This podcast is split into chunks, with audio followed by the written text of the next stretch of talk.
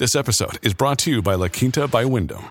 Your work can take you all over the place, like Texas. You've never been, but it's going to be great because you're staying at La Quinta by Wyndham. Their free bright side breakfast will give you energy for the day ahead. And after, you can unwind using their free high speed Wi Fi. Tonight, La Quinta. Tomorrow, you shine. Book your stay today at lq.com.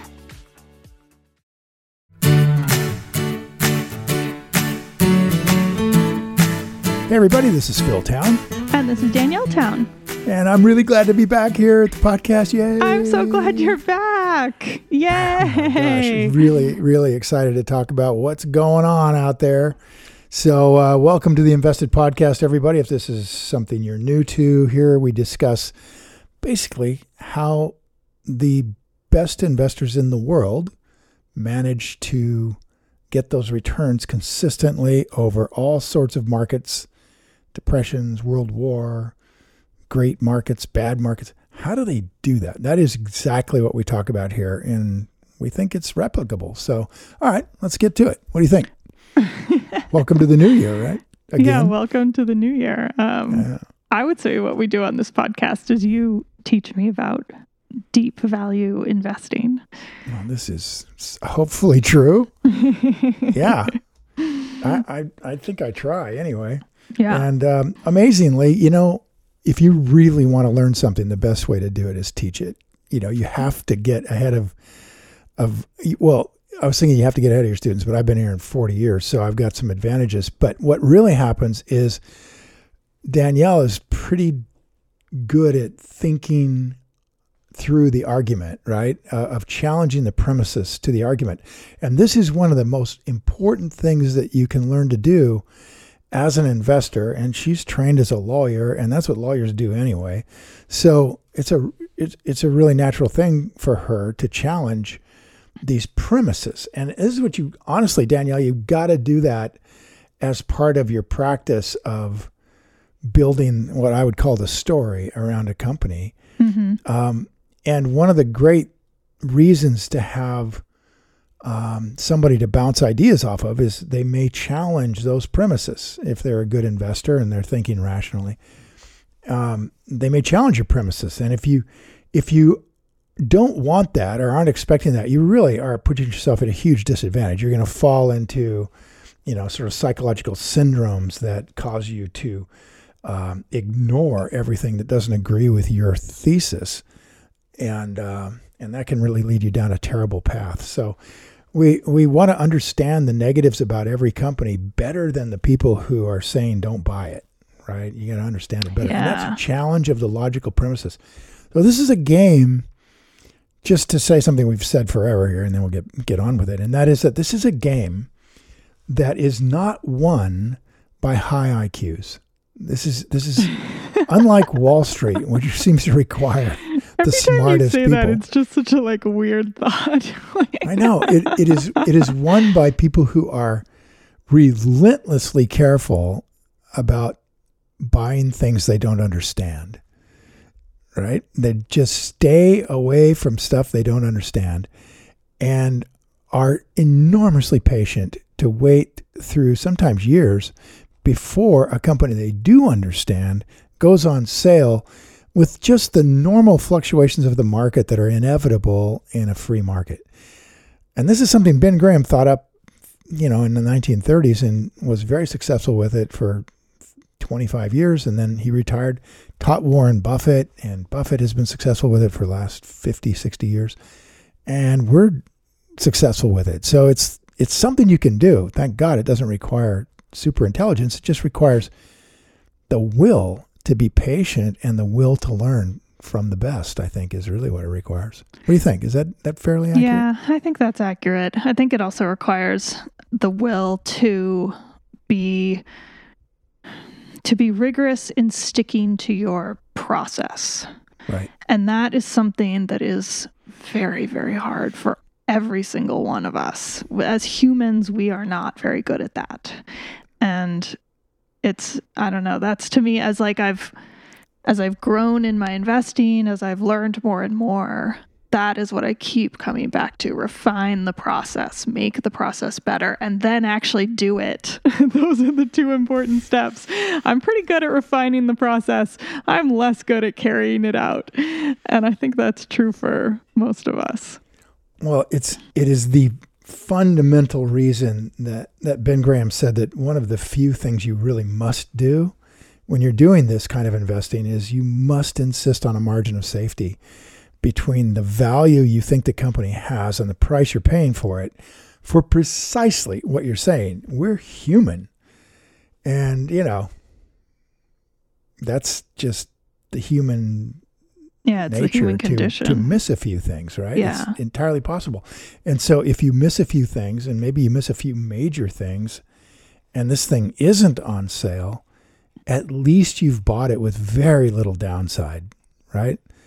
Like Mohnish Pabrai says, you just you, you want to buy something where you have potentially a lot of upside, who knows, but very little downside. You watch the downside. That keep your eye on the downside. That don't worry about how much you think you're going to make. Be focused completely on not losing something. yeah, agree. Agree. That's Agree. the key. Agree. And that's and it's hard. hard. It's Yeah, hard, it's especially hard I think in our in our environment now of so much information.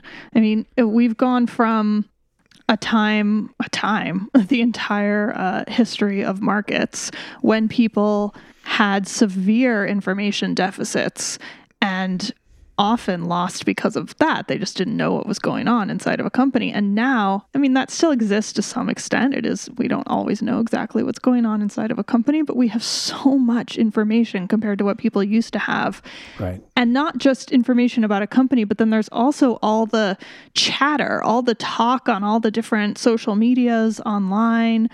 Um, I mean, I've been following stuff on Reddit for a while, but there was just an article in the Wall Street Journal about TikTok and Discord and Reddit and all the places where people talk about stocks that they're buying and get a like feeding frenzy going of like, oh, I'm buying Tesla. Are you buying Tesla? Yeah, I'm mm. buying Tesla too. And next thing mm. you know, Tesla's stock price goes up and they go, hey, that guy was right about Tesla. Mm. I better buy Tesla too.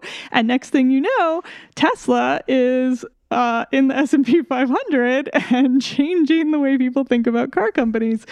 Um, and it's just nuts slash amazing slash like can't last forever slash maybe it will. Like i don't know. I just find the whole thing to be i was thinking today when we first started talking about investing and you said something like um like all i want is for to normal people typical people non-professionals like all of us right um, to be able to do well with their investments, to be able to create a, a, a retirement and have a nest egg and and know that you can do that for yourself. And I was just thinking today, like, this might be like your wish come true, but gone insane, like writ large, because there are so many people now um, who are buying and selling stocks who uh, who are doing it for the fun of it and the day trading of it and the and the ride. And it's changing the market.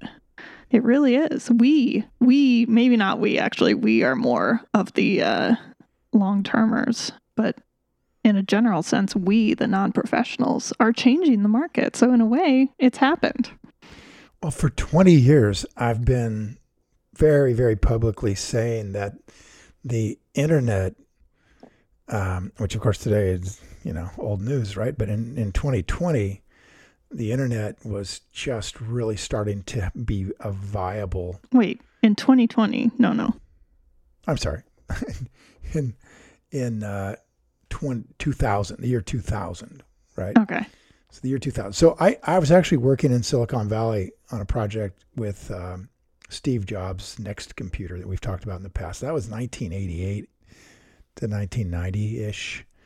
And the internet was just starting. My, my team was trying to get me to communicate over this thing called email, where you had to type in this long string of characters. And if you missed one, it just sat there and looked at you. You have no idea why nothing was happening.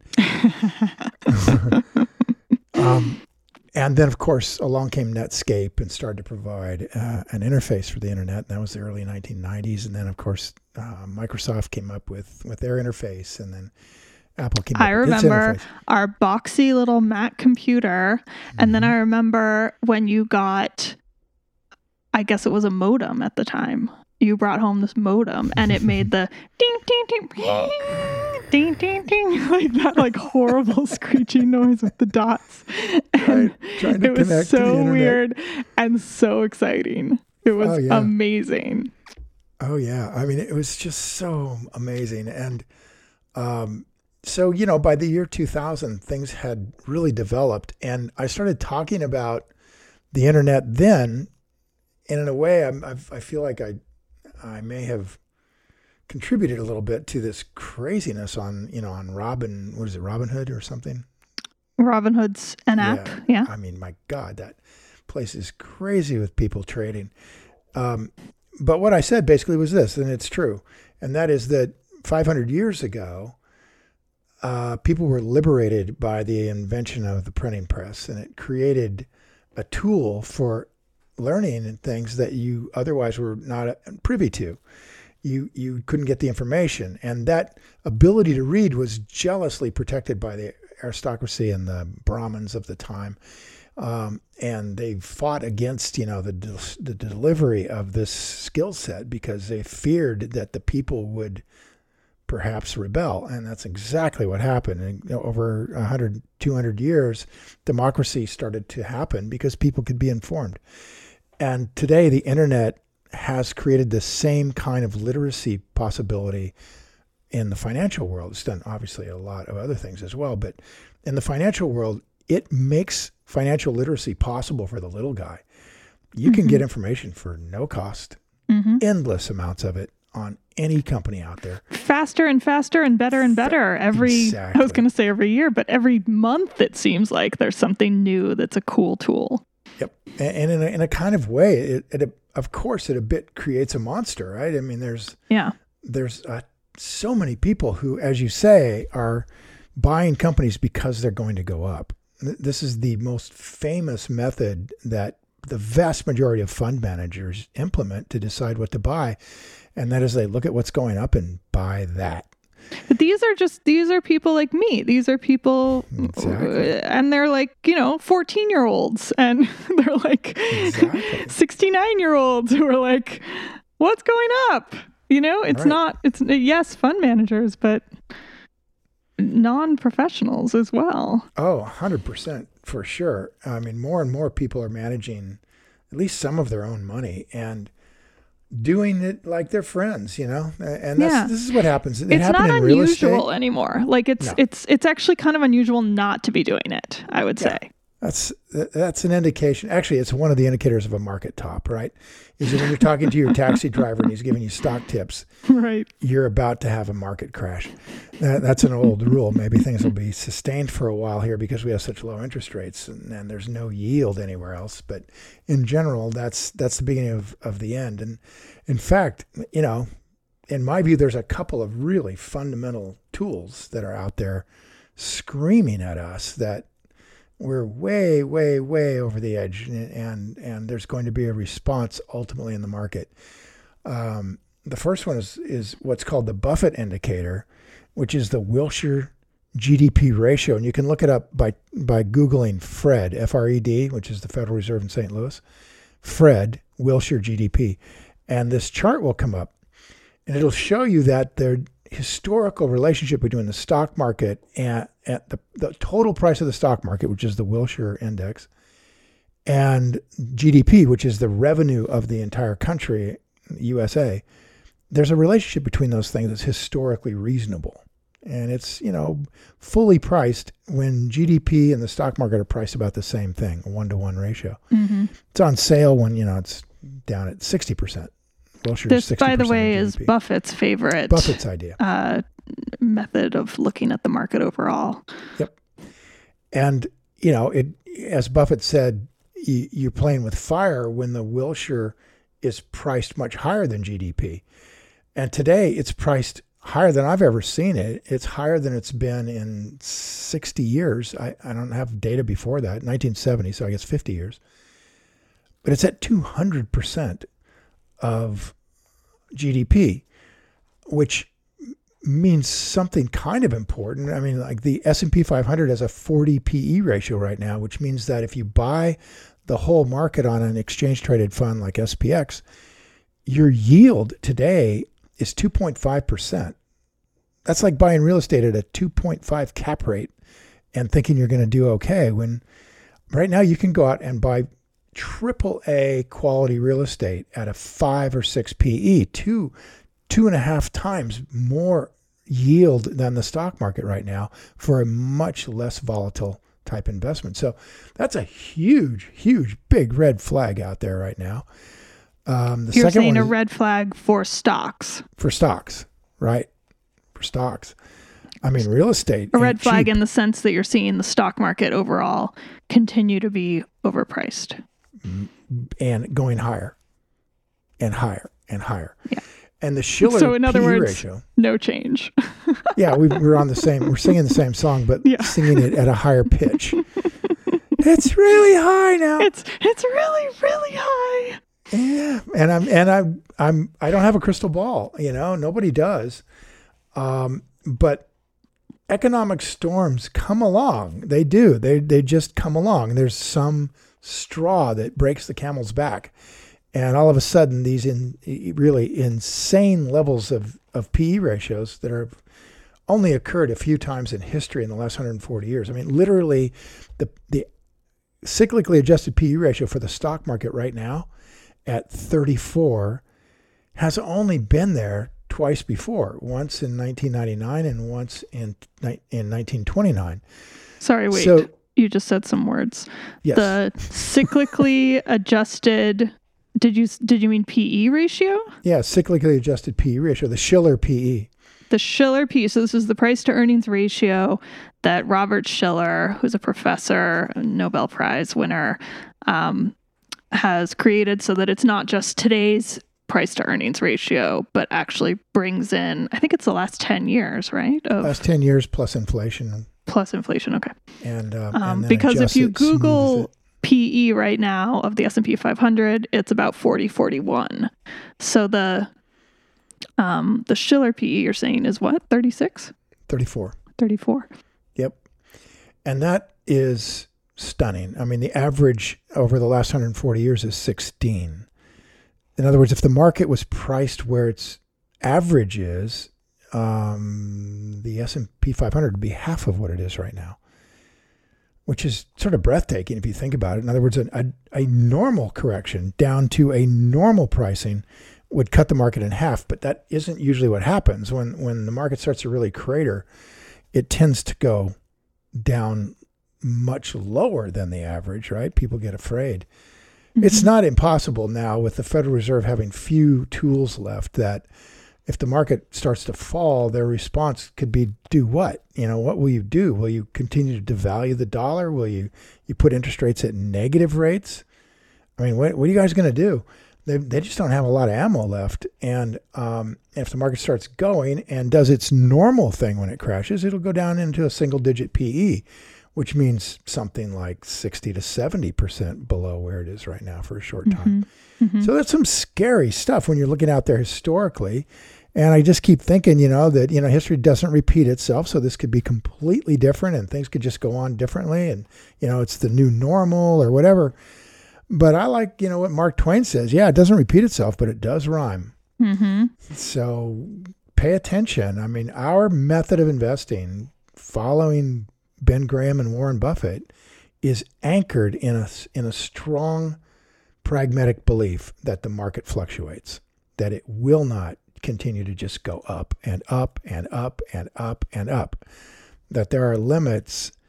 And I would argue that Warren Buffett sitting on $150 billion of cash right now is a pretty good indicator that at least the best investor in the world thinks we're near those limits. I actually pulled out my book of Berkshire Hathaway shareholder letters today because mm. I just kind of felt like I needed a little moment with the Bible, a little like touchstone of I don't know the uh, Reality check, maybe. yeah, and just like to look back and think like here's somebody who's been through it all, and what unfortunately the book only starts in uh, I think in sixty five, but then I found his other I had them somewhere. His other The letter, early- his partnership early letters. letters, the Yeah. earlier letters, Those are cool. because these are the Berkshire Hathaway letters, which started as a textile company. So it wasn't actually his like vaunted Buffett letters for quite a few years.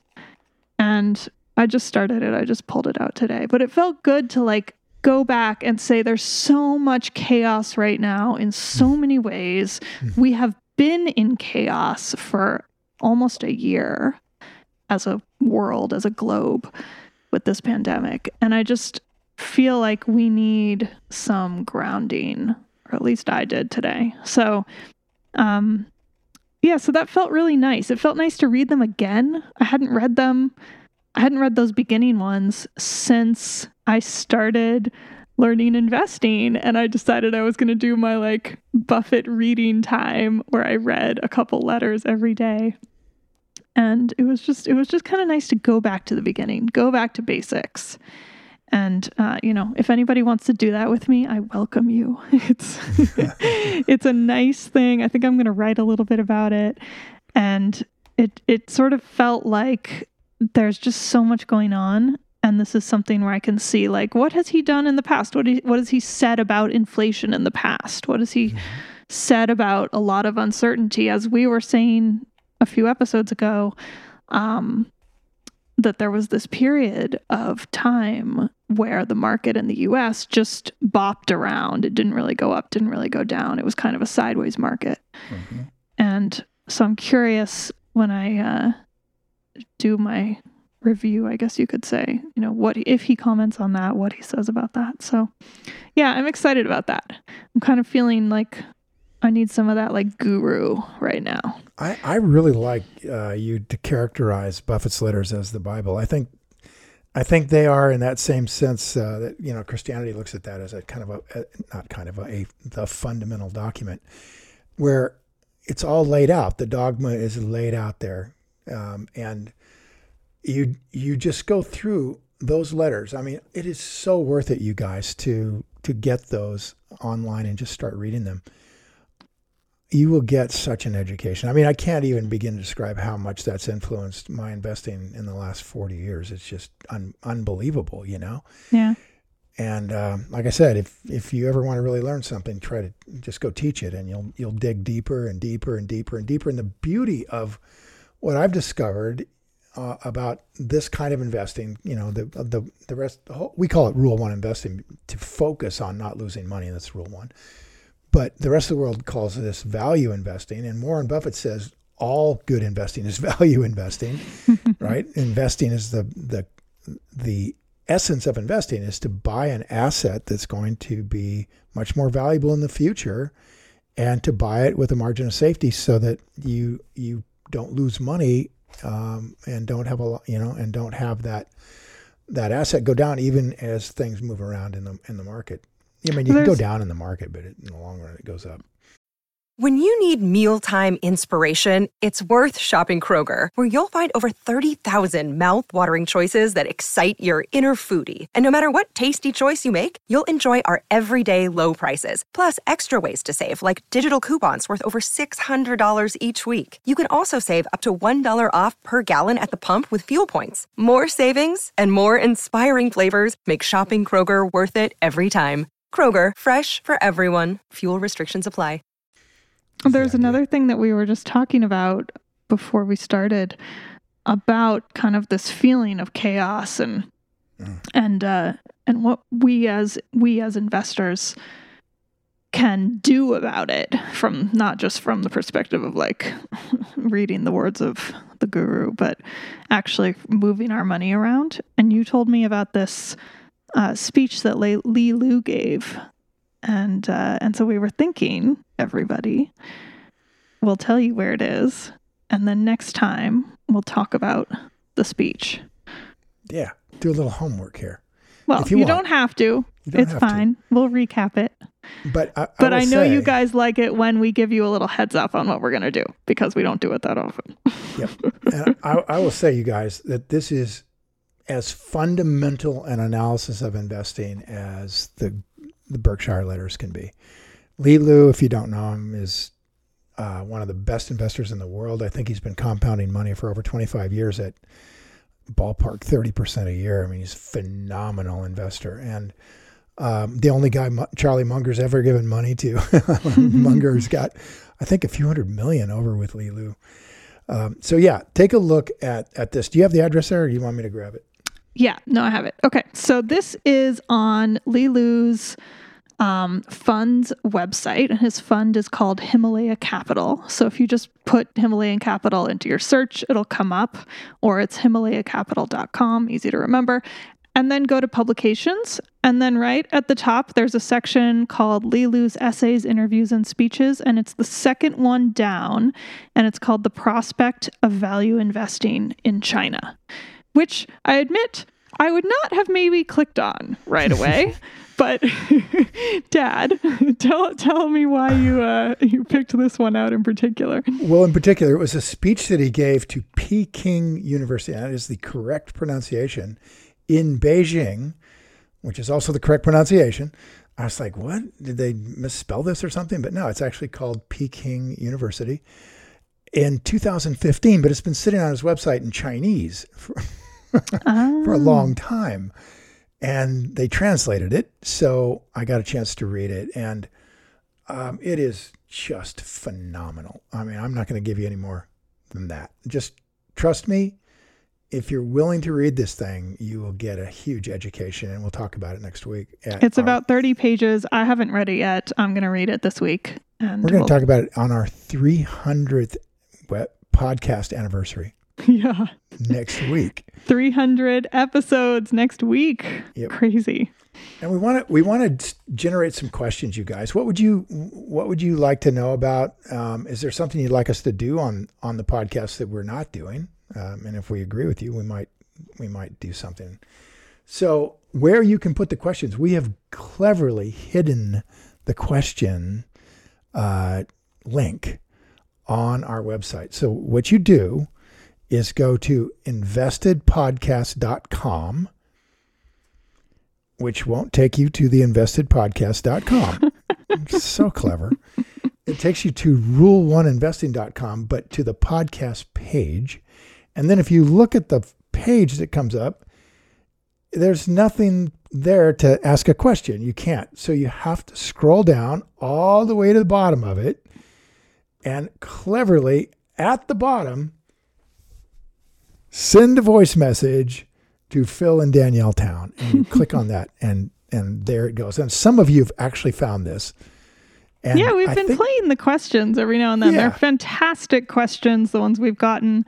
Um, we know we've gotten some from you guys that we haven't answered or played, so don't worry, we're not ignorant of it. And, but and we've made it um, really hard on purpose because we really don't want questions. No. That's true. but because we're having our 300th episode and because of no reason other than arbitrary numbers are fun, we've decided to talk about Li Lu's um, speech, which will be cool, and also maybe have a little prize or a little contest. We are going to be talking about that next episode. So Yep. check it out 2021 we're both back it's all exciting um, the other thing i want to do this year dad is finish up our checklist discussion Yeah. because i was loving it i know that you got bored because you were the one explaining the checklist but i took so many notes and have been super interested to make my checklist better and I loved it. So I don't even care if anybody else liked it. I don't care if you were bored. I loved it. And I think that we should finish it because I don't like leaving things like that unfinished. And I'm curious what else you've got. Well, okay. I, I'm I'm How's totally up for, for, a, it. I've for gotten a a rest please now. finish the checklist? We'll do the checklist. We'll finish the checklist, and okay. I mean, we've you gotta you gotta have something that helps you with your practice and keeps you rational. And and Exactly. just just like what happens in an airplane if things start to go wrong is you go to the checklist to keep yourself rational in an emotional time. And believe me, investing is very emotional, especially right now when all your friends are buying Tesla and it's going up a thousand dollars a day. It's just like, huh? I need to be doing something different. I need to buy Bitcoin. It goes up ten thousand dollars a day. Oh my God, my own personal Right? hell, Dad, right now is consistently Lululemon. It just tortures me. And do you know what they did? They bought Mirror, that uh, that exercise. I don't even know how to. It's like a mirror that you exercise in, and it's a video mirror. Oh, I've and seen that. you know what I'm talking about? I haven't actually seen it in action, so it's hard for me to describe, but I get it. And so Lululemon bought that. So they are making waves. I'm sorry, this is just like something that annoys me in the back of my mind beyond belief, like an itch that I can't scratch. Because why? Because I was there when it was a low price, Yes. when they were just their own little tiny little retailer that Yes. frankly, I'm sorry, but like old men investors like you didn't understand. Yes. And I could have had it and I just wasn't ready to buy something that wasn't like a complete obvious slam dunk. And it wasn't Yes. a complete obvious slam dunk. And so I didn't buy it. And I know that we had a whole conversation about how that was the right decision, but it still makes me insane. The Yes. end. I just want to tell you, all of you, that this is the kind of things we agonize about in Rule One investing. Other investors agonize about the things they bought and went straight down. Okay. Rule One investors don't make that kind of mistake very often. So we have to agonize about the things we didn't buy that went straight up. Yeah. And it's quite funny, really, is how upside down that is for most people. It's just happens all the time. I've got a whole history of that kind of stuff about my errors of omission, Yeah. which, you know, had I bought the things, I would be so much richer, right? and yet, I, I've done well. So, you know, One investor who shall not be named said to me at some point in the last year when everything was crazy, if only I'd just bought Amazon and Apple, everything would have been fine. everything would have been fine. And I'm like, I'd be retired. yeah, no kidding. Like that, yes. And, and How obvious, right? In hindsight. on hindsight. And and here you have Warren Buffett. I've got him on tape, sort of in his own way, agonizing about not buying Amazon, and then explaining why he couldn't. He was introduced to Jeff Bezos by Bill Gates Yeah. and recognized that Bezos was a genius. But in our style of investing, which ha- has been a, a practice for Warren Buffett for at that time probably 40 years, of discipline. There's discipline here of of not pulling the trigger when rule one could be violated and you could lose money. And and it is it's agonizing. It really is to watch something go right to the moon. And Warren said it, I think, in one of the last couple meetings. He just said, "Yeah, we just we just missed that one. It just we just missed it.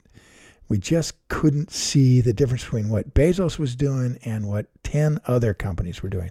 We couldn't pick a winner that was clearly going to win, which means we didn't know where it would be in ten years. And if we don't know where a thing is going to be in ten years, and we buy it, we're not investing anymore." Uh, and the important part of that is that different people will come to different conclusions. Different smart people will come to different conclusions about given companies. Yep. And and it, what's important is to know yourself that you're comfortable with what you're buying and not buying. Yep. And I mean, like I remember at some point we had a conversation because Buffett famously didn't buy tech companies back when when I now I can say things like back when I started That's right. 300 episodes ago. That's right. Five years ago or something. 5 years ago. oh, Um coming up on six years ago. I, 300 is six years of stuff. No way. Yeah, 50 a year. We started in 2015. Yeah, Here we are, 2021. So it's 5 years, right? Yeah. Okay. Well, no. 15, 16, 17, 18, 19, 20. Yeah. Yeah. Six years. Um, well, five years of time, though, No. right?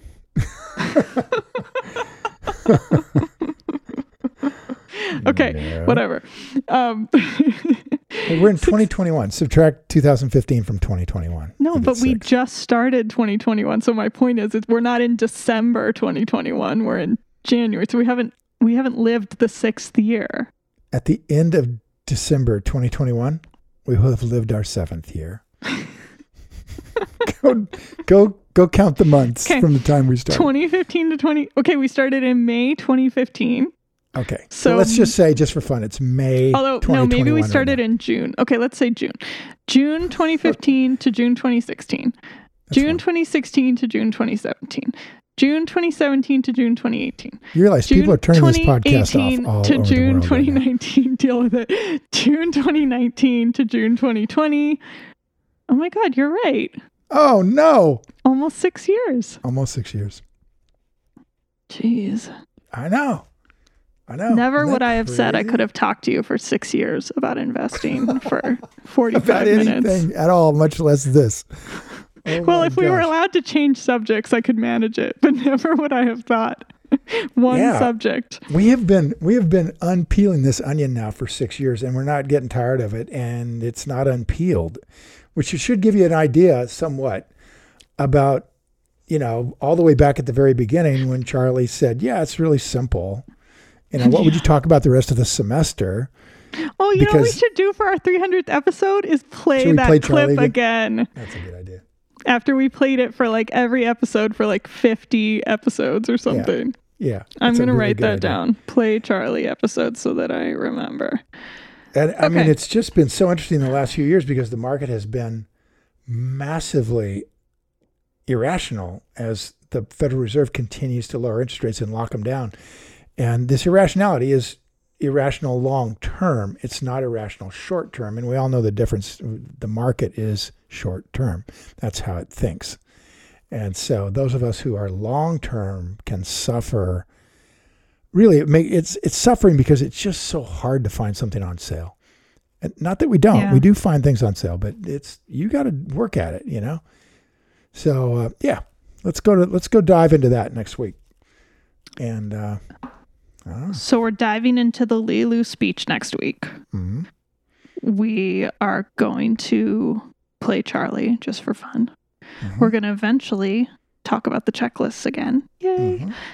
And what I would like to do this year, although we'll see if we do it, what I would like to do is talk more about, like, go through an individual company from start to end. Let's let's do this. Let's go through individual companies from start to end that some of our students, some of our podcast listeners have bought at start and what happened. It should be. In other words, it's not just hypothetical, it's real. Somebody put serious money, not not money they can afford to lose, but real money into a company, a specific company, a specific time. Let's let's dissect some of those. Okay. Some of those are really interesting. Sure. Yeah. Okay. Great. I mean, the reason we haven't done it that much is because it takes preparation. Like, you and I have to actually do homework and Yeah. be prepared, which we're not great at.